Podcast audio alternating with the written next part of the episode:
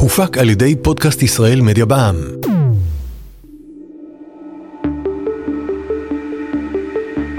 שלום לכם, אתם על מטען חשמלי, הפודקאסט של חברת החשמל. והפעם, פנחס רוטנברג, האיש שחשמל את ארץ ישראל, חלק ב'. כמו בכל פרק, נצא יחד למסע בסיפורה של אחת החברות הייחודיות בארץ ישראל ובמדינת ישראל. הסיפור של חברת החשמל מתחיל ברוסיה, בה נולד פנחס רוטנברג, מייסד החברה ומנהלה הראשון. הוא ממשיך בבריטניה ובשנות המנדט הבריטי על ארץ ישראל, ועובר כמובן על גדות נהר הירדן, עליו הקים רוטנברג את מפעל החשמל שבזכותו כונה הזקן מנהריים. אבל הסיפור הזה לא מסתכם רק בחשמל, והוא נושא איתו עוד מטען גדול, בין אם אלו העובדים שעושים לילות כימים כדי להבטיח לנו חשמל בכל יום ובכל שעה, בין אם זו האדריכלות של מבנה החברה, או מהפכת הגז ואיכות הסביבה, ובין אם זהו העתיד של חברת החשמל, שכבר עכשיו משנה את פניה. בפרק הקודם סיפרנו שפנחס רוטנברג נולד ברוסיה, התגלה כתלמיד מצטיין במדעים המדויקים, ואחר כך ניפץ את תקרת הזכוכית של הנומרוס קלאוזוס, כשהצליח להתקבל לאוניברסיטה הטכנולוגית של בירת רוסיה. הוא הצליח, פרץ את החומה הזאת. אפילו שהיה יהודי. סיפרנו לכם על העבר המהפכני שלו כחבר בשורות מפלגת הסוציאל-רבולוציונרים הרוסית, על מעלליו עם כומר בוגדני ושמו גפון. הוא היה מום, הוא נכנס לדיכאון. ולמדנו איך גילה מחדש את יהדותו. הוא קיבל מכת ברק בראש, ששינתה את תפיסת עולמו. הפרק הקודם הסתיים כאשר פנחס רוטנברג קיבל שני זיכיונות מממשלת בריטניה. האחד להקמת מפעל חשמל על נהר הירקון, והשני להקמת מפעל לייצור אנרגיה הידרואלקטרית מהמים של נהר הירדן. אלא שקבלת הזיכיונות היא רק אבן דרך במסע לעבר הבת הראשון שיופק מתחנת כוח בארץ ישראל. שמי יוסף מצ, ואני אלווה אתכם בסיפור חייו של פנחס רוטנברג.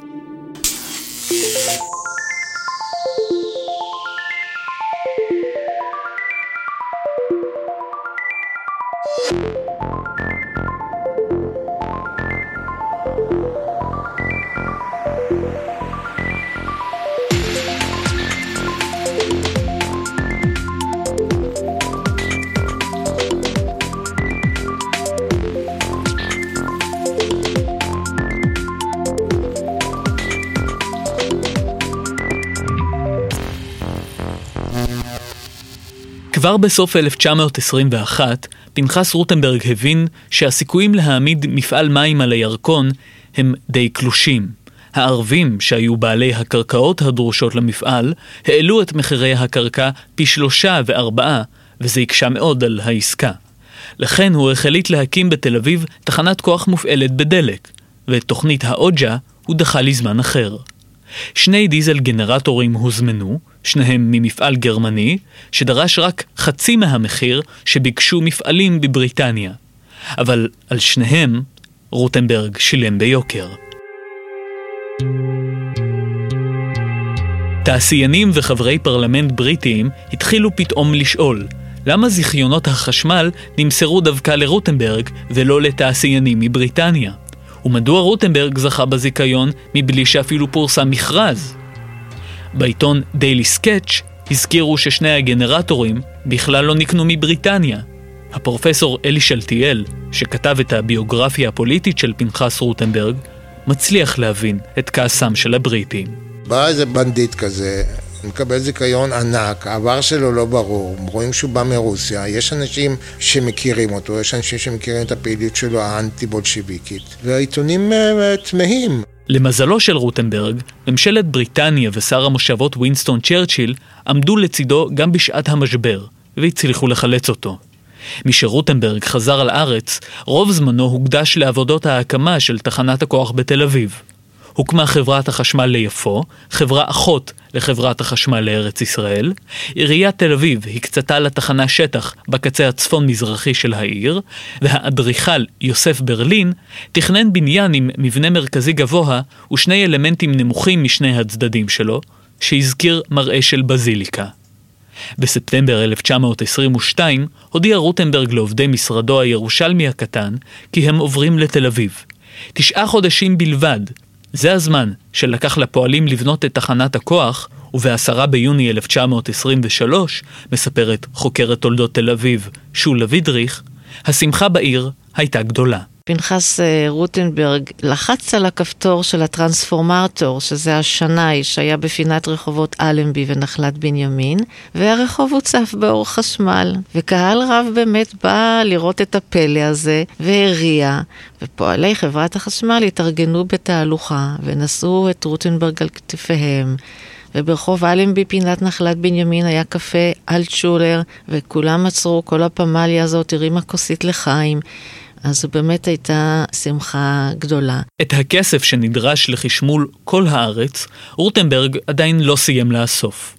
ההסתדרות הציונית השקיעה סכום נמוך, אבל עם זאת, טבעה 50% ממניות ההכרעה של החברה. בתגובה, רוטנברג שיגר מכתב מאיים אל נשיא ההסתדרות, חיים ויצמן. האינטרסים של עמנו האומלל שקולים בעיניך כנגד האינטרס שבפרסום עלוב של הניצחונות הקיקיוניים של אישיותך.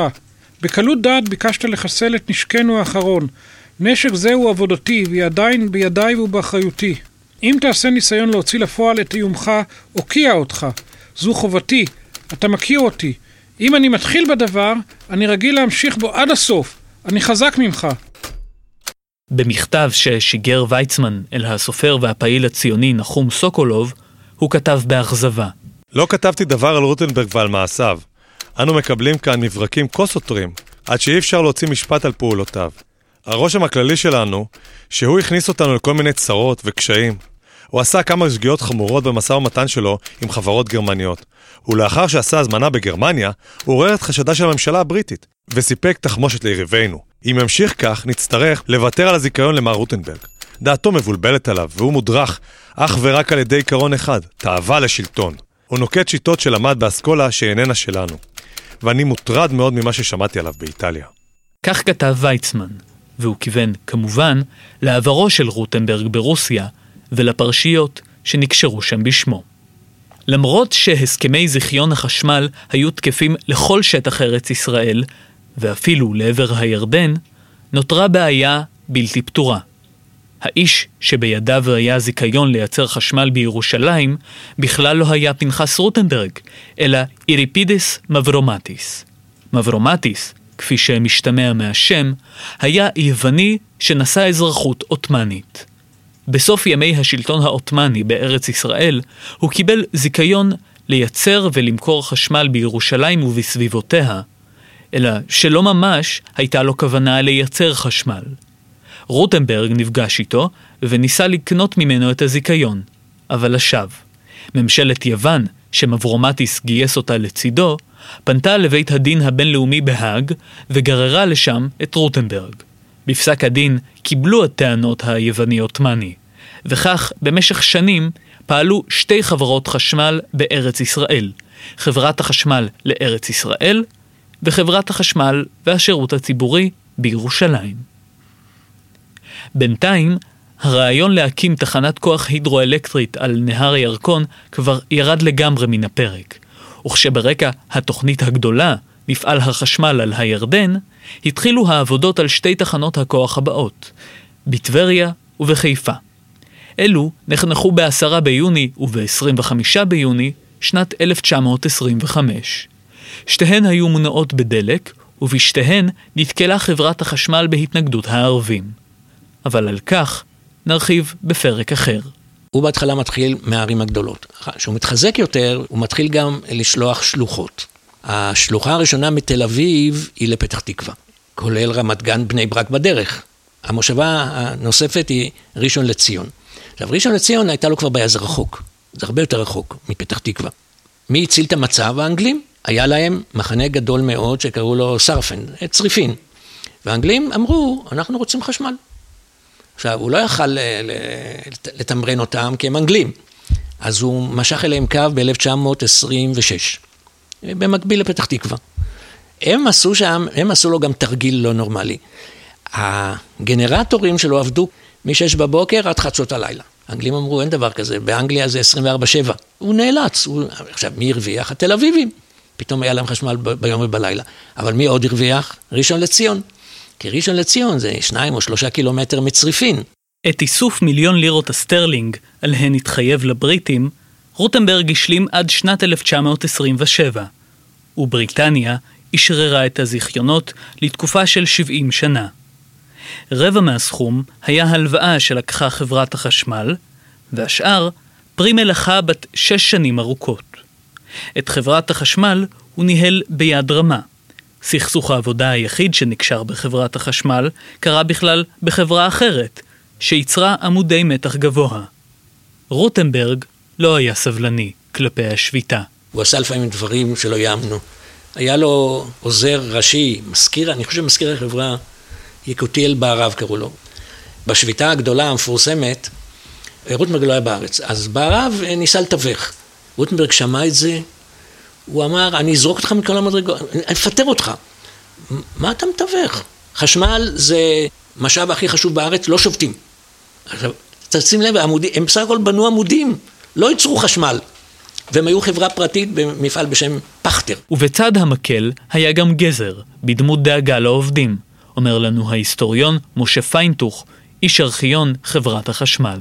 הוא אפשר לעובדים שלו תנאי שכר, תנאי אה, עבודה ורווחה הוגנים למדי, דבר שכמובן עזר ליצור אה, שקט תעשייתי פורה בחברת החשמל, בניגוד להרבה מאוד עסקים ותעשיות אחרות בארץ ישראל באותם שנים, שידעו אה, שביתות והפרעות עבודה למכביר. באופן מכוון, מספר הדוקטור מרדכי נאור, החליט פנחס רוטנברג להקים את דירקטוריון החברה דווקא באנגליה, ולא בארץ ישראל. לתפקיד יושב ראש הדירקטוריון הוא מינה פוליטיקאי ומשפטן בריטי בכיר, הלורד רדינג, ולא בכדי. זה גם כן אחת מהחוכמות האדירות של רוטנברג. הוא בוחר תמיד אנגלי, איך נגדיר, הכי קובע והכי מכובד שיש. הלורד רדינג בהתחלה, שהוא היה, היה, קודם כל הם תמיד יהודים, אבל הוא היה, הוא היה משנה למלך בהודו. זאת אומרת, מושל הודו מטעם הכתר האנגלי. רק אחר כך הוא, הוא היה, הוא, הוא לא הספיק להיות הרבה, אני חושב שהוא היה כמה שנים, איזה שבע או שמונה שנים, אה, אה, יושב ראש. וכשהוא נפטר, החליף אותו הרברט סמואל, שהיה גם נציב עליון פה, אבל גם שר שם, וגם לורד, אדם מאוד מכובד, זאת אומרת, הוא היה מרושת לגמרי, והייתה לו לכן שליטה, החברה הייתה עם, אה, הייתי אומר, עם השפעה, גם בארץ, אבל גם באנגליה. זאת אומרת, בגלל הדירקטוריון, ומה שהכי חשוב, המפעל שלו הצליח. זאת אומרת, שלוש התחנות האלה, הראשונות, נתנו, נתנו פירות. והוא התחיל לחלק דיבידנדים, הוא נתן, הוא נתן דיבידנדים נורא גבוהים. נדמה לי הוא נתן שישה אחוז, תשעה אחוז. אה, זאת אומרת, מי שהיה לו מניות של חברת חשמל עשה כסף. על חייו האישיים של פנחס רוטנברג ידוע מעט מאוד. בתחילת המאה ה-20, שנות פעילותו המהפכנית, הוא התאהב באולגה ניקולאייבנה חומיינקו. הם התחתנו, נולדו להם שלושה ילדים, אבל הזוגיות לא האריכה ימים. בארץ ישראל, סיפור מעניין אחד נקשר בשמם של רוטנברג ושל עוזרו האישי, יקותיאל בהרב.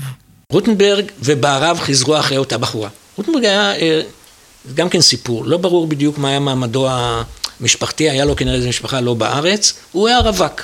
הבחורה המחוזרת העדיפה את בהרב, והתחתנה איתו. הם נשאו ירח דבש בצרפת, ואז רוטנברג הודיע לו בתרגיל, תשמע, אתה לא חוזר, אתה מחכה במרסיי ללורד רדינג. עכשיו הוא בא למרסיי, חיכה לו איזה שבועיים, ההוא לא בא. אז הוא שלח מברק, הוא אמר, אני לא יכול לחכות יותר, הוא אומר, אתה נשאר פה עד שהוא יבוא. בקיצור, הוא לא אה, נשמע לו, והוא לקח אונייה, מה שהיה מקובל אז, והגיע למצרים. במצרים לקח רכבת, נסע בטח יומיים לחיפה, וכשהוא בא למשרד שלו, הסתבר על הדלת, יש לו צלב של עצים. בקיצור, אין לך לאיפה לחזור. אתה גמרת את הקריירה. עכשיו, כל מיני אנשים ניסו להתערב. ויגידו, שמע, איך אומרים? לא עושים ככה. זה לא כל כך עניין אותו. עכשיו, האגדה מספרת שהוא אמר בערב, ככה, אני לא רוצה לעבוד בחברה כזאת, וניתק מגע, נסע לצפת. וחיכה. ורוטנברג נסע אליו לצפת ואמר, עזוב, נו באמת, רבנו קצת, מזה לא עושים עניין, תחזור, אומר, לא חוזר. הוא חזר. בקיץ 1927 החל הליך האיחוד בין חברת החשמל לארץ ישראל לבין חברת החשמל ליפו. באותו קיץ גם החלו בחברת החשמל להתרכז במפעל ההידרואלקטרי בנהריים, והנהלת החברה עברה מתל אביב לחיפה כדי להיות קרובה יותר לאזור העבודות. אברהם רוטנברג, אחיו של פנחס, ומשלימים הפך למנהל החברה השני, ניהל את העבודות בנהריים. אלא שלקראת סוף העשור התרחש רצף אירועים שקצת שינה את התוכניות. בשבוע הראשון של חודש אוגוסט 1929 התחוללו בארץ מהומות קשות שיזמו הערבים נגד היהודים. במהומות, שזכו לכינוי מאורעות תרפ"ט, נרצחו 133 יהודים ונפצעו עוד 339. בארץ ישראל פרץ משבר, כאשר אנשי היישוב הרגישו שההנהגה הציונית מנותקת מהעם, והם ביקשו תקווה חדשה, מנהיג חדש, שידאג לצורכיהם.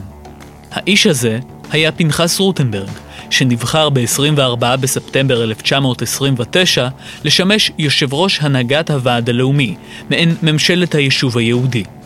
בידי החוקרים אין עדויות שמלמדות על הליך מינויו של רוטנברג לוועד הלאומי, אבל בהחלט יש בידיהם הסבר מדוע רצו דווקא בו, כפי שמספר הפרופסור אלי שלטיאל, מחבר הביוגרפיה הפוליטית פנחס רוטנברג, עלייתו ונפילתו של איש חזק בארץ ישראל. צריך לזכור דבר אחד, רוטנברג היה המעסיק הגדול ביותר בארץ ישראל. והעובדה הזאת נתנה לו כוח אדיר. תאר לעצמך שאתה מעסיק אלפי פועלים.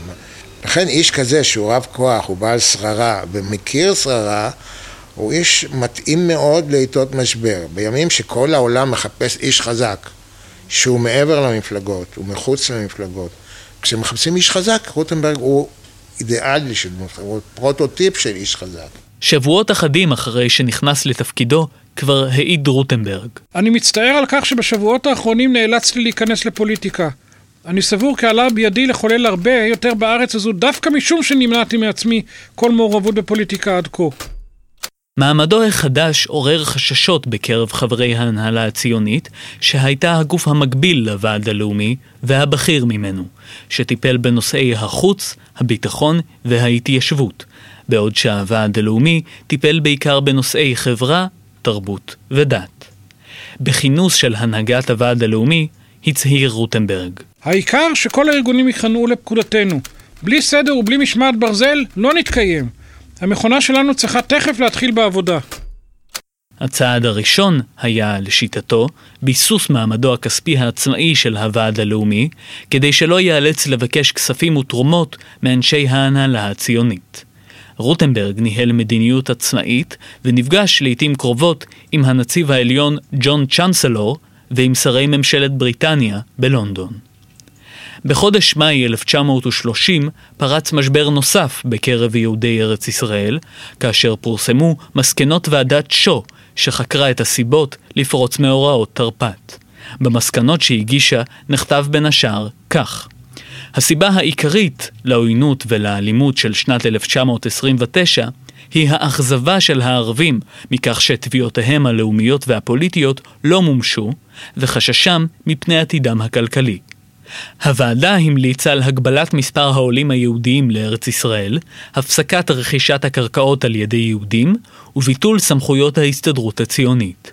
ויצמן נשיא ההסתדרות הציונית, כזכור, העלה מיד את האפשרות לכנס קונגרס ציוני מיוחד ולהודיע בו על בגידתה של בריטניה ביהודים ובעקרונות שהביע בהצהרת בלפור. רוטנברג, לעומתו, ניסה למצוא פשרה שתתקבל על דעת שני הצדדים, ובעצמו ניהל מגעים עם בכיר במשרד המושבות הבריטי. לבסוף הגיש מסמך בין שמונה סעיפים, דרכם הציע לפתור את המשבר. אחד הסעיפים, אגב, הציע טיהור כולל ומיידי של הארץ מכל הקומוניסטים, יהודים וערבים כאחד. לגבי הסעיף הזה, כתב סר ג'ון שקבורו, מנהל מחלקת המזרח התיכון במשרד המושבות הבריטי, כי מר רוטנברג נוטה תמיד לגלות את ידה של מוסקבה בכל הצרות הפוקדות אותנו בארץ. מנהג זה כמוהו כאובססיה המצויה בו. רוטנברג לא טרח לעדכן את חברי ההנהלה הציונית בפרטי המשא ומתן שניהל. הוא בלי ספק חשב שהפוליטיקה השגרתית, פוליטיקה המפלגתית הנהוגה בארץ, טועה ולא מבינה את מה שצריך לעשות. הוא לא האמין שבדרך השגרתית הזאת אפשר להגיע לפתרון של בעיות, הוא האמין בפוליטיקה חזקה שמתעלמת מכללים ורגולציות אה, דמוקרטיות והוא גם האמין שאם ייתנו לו את הדברים בידיים, הוא ידע לנהל אותם. היה יסוד סביר להניח ש, שהוא יכול לעשות את זה, הלוא בסופו של דבר הוא הקים את אחד המפעלים המפוארים ביותר במזרח התיכון. אז איש שיכול לעשות דברים כאלה, לשנות סדרי עולם, הוא אכן שינה סדרי עולם, אז הוא מאמין שהוא גם יכול להיות פוליטיקאי גדול. אלא שלבסוף, תוכניתו ירדה מהפרק, ועם תום הבחירות לאספת הנבחרים החדשה, באה לקיצה תקופת כהונתו של פנחס רוטנברג בנשיאות הוועד הלאומי, לאחר כשנה וחצי. בהודעת הפרישה שלו כתב מצבנו המדיני והכלכלי בארץ חמור מאוד. אויבינו המסוכן ביותר הוא היעדר ההנהגה וחסר אדמיניסטרציה בריאה. אני מאחל לכם שתגלו את הכוחות הדרושים לעבודה מאוחדת, פוריה ונעלה להצלת העמדות שנכבשו ולביצורם. ישועתנו רק בתוכנו. בזאת נגמר הפרק הראשון של רוטנברג בהנהגת הוועד הלאומי, והוא חזר למפעל שבגללו כונה לאות כבוד הזקן מנהריים, עוד לפני שהיה בן חמישים. מפעל החשמל, ההידרואלקטרי, על גדות נהר הירדן. הקמת תחנת הכוח הייתה עבודה מסובכת. מערכת שלמה של סכרים, תעלות, אגם, שכונות מגורים ומאות אלפי לירות שהושקעו בבניית כל אלו. אבל על כך בהרחבה בפרק אחר של הפודקאסט.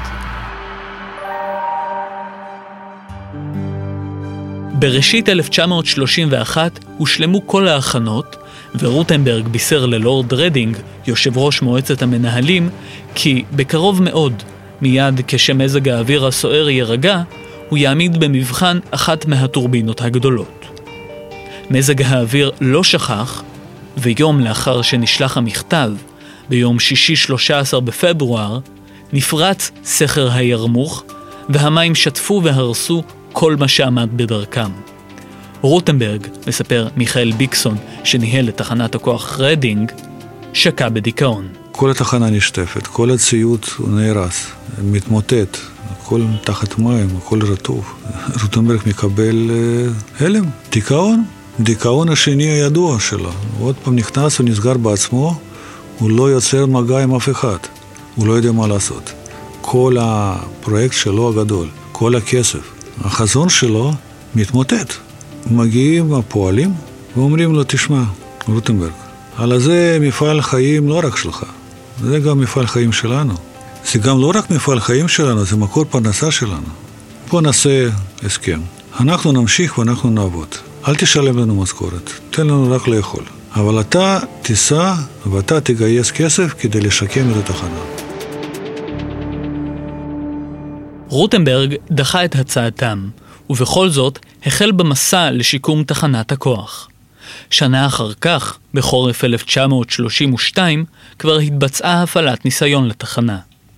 תאריך הפתיחה החגיגי אמור היה להיקבע לעשרה ביוני, ממש כמו תחנות הכוח בתל אביב ובטבריה, אלא שבגלל חג השבועות שחל באותו יום, הפתיחה החגיגית של תחנת הכוח בנהריים הוקדמה לתשעה ביוני. עובדי נהריים ובני משפחותיהם, הנציב העליון ובכירים בריטים, ואפילו האמיר הירדני עבדאללה, שעל שטח מדינתו הוקמה נהריים, כולם נכחו בפתיחה. ומי לא הוזמן? מנהיגים ציוניים וראשי היישוב היהודי בארץ ישראל, והחשוב שבהם, חיים ויצמן. זאת הייתה העקיצה הקטנה של רוטנברג עליהם. שנות ה-30 בארץ ישראל היו שנים של פיתוח ושל גדילה. בין אם זה מספר התושבים שהגיע לכמיליון וחצי איש, בין אם זו ההתפתחות הטכנולוגית. כולם דרשו חשמל, וחברת החשמל שמחה לספק אותו. האיש שעמד בראשה, פנחס רוטנברג, חגג את יום הולדתו ה-60 בשנת 1939. בספטמבר אותה שנה הוא נבחר בשנית לכהן כנשיא הוועד הלאומי. אלא שהכהונה הזאת האריכה עוד פחות ימים מהקודמת ונמשכה 11 חודשים. בעזרת אחיו אברהם, הוא הצליח לשמור בסוד את הבשורה שקיבל בסמוך לשנת 1941. יש לו סרטן בגרון, והמחלה מתפשטת.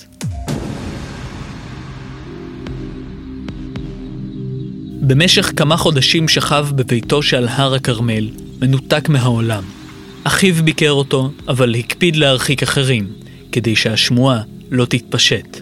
בנובמבר 1941 הוא נפגש עם כמה מעובדי החברה, וכך אמר: תלמידיי וחבריי, ביום חמישי אחרי הצהריים היו היחסים ביני לבין החיים כמעט גמורים.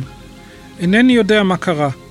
היה כנראה איזה דין תורה אצל הקדוש ברוך הוא. אתם התלמידים שלי, חבריי, עזרתם לי. רציתי לראות אתכם. תגידו שלום כללי לכל. עבדנו יחד, היינו יחד. חשבתי שעוד אוכל לעשות עבור עמי. תמשיכו אתם, תעזרו לעם. בסוף דצמבר החמיר מצבו, והוא אושפז בבית החולים הדסה בהר הצופים. ביום שבת, 3 בינואר 1942, נפטר פנחס רוטנברג, הזקן מנהריים. רוטנברג מת איש אה, מאוכזב מאוד. הניסיון האחרון שלו להיכנס לפוליטיקה היישובית לא קיבלו את דעתו, הוא לא הפך לשליט עליון של היישוב היהודי בארץ ישראל יחד עם מוסישקין או בן גוריון, ואז הוא חלה, מרוחק מהעניינים, והוא מת מהבחינה הזאת מאוכזב. אבל הוא הצליח, הוא סיפק חשמל לארץ ישראל. חברת החשמל ב-1942, שנת פטירתו, הייתה חברה שנחשבת גם באזור כולו וגם בבריטניה כחברה מצליחה. שש תחנות כוח, רשת החשמל הארצית הייתה רשת שנפרסה ברחבי חלקים נכבדים מהארץ. החשמל נכנס וחדר לכל מקום. החברה עצמה מנתה אה, כאלף עובדים, חברה גדולה למדי במונחים של ארץ ישראל באותן אה, שנים. זו הייתה חברה שעובדיה היו גאים לעבוד בה, מהנדסים, טכנאים, גם פועלים כמובן. לא מעט הודות לפנחס רוטנברג עצמו, שידע לתמרן בין דרישות עובדיו, צורכי עובדיו, לבין אה, צרכיו. אברהם רוטנברג, האח הצעיר, קיבל את ניהול החברה לידיו. פנחס רוטנברג נקבר בהר הזיתים בירושלים, ובצוואתו אסר לקרוא רחובות, כפרים ומושבות על שמו. את כספיו ונכסיו ציווה להעביר לקרן ששמה אוצר פנחס רוטנברג, שכל מטרתה פעילות לחינוך הנוער. הנוער שלנו, תקוות עתידנו, בחינוכו העברי הנכון, ביטחון קיומנו. כתב פנחס רוטנברג, וחתם את צוואתו.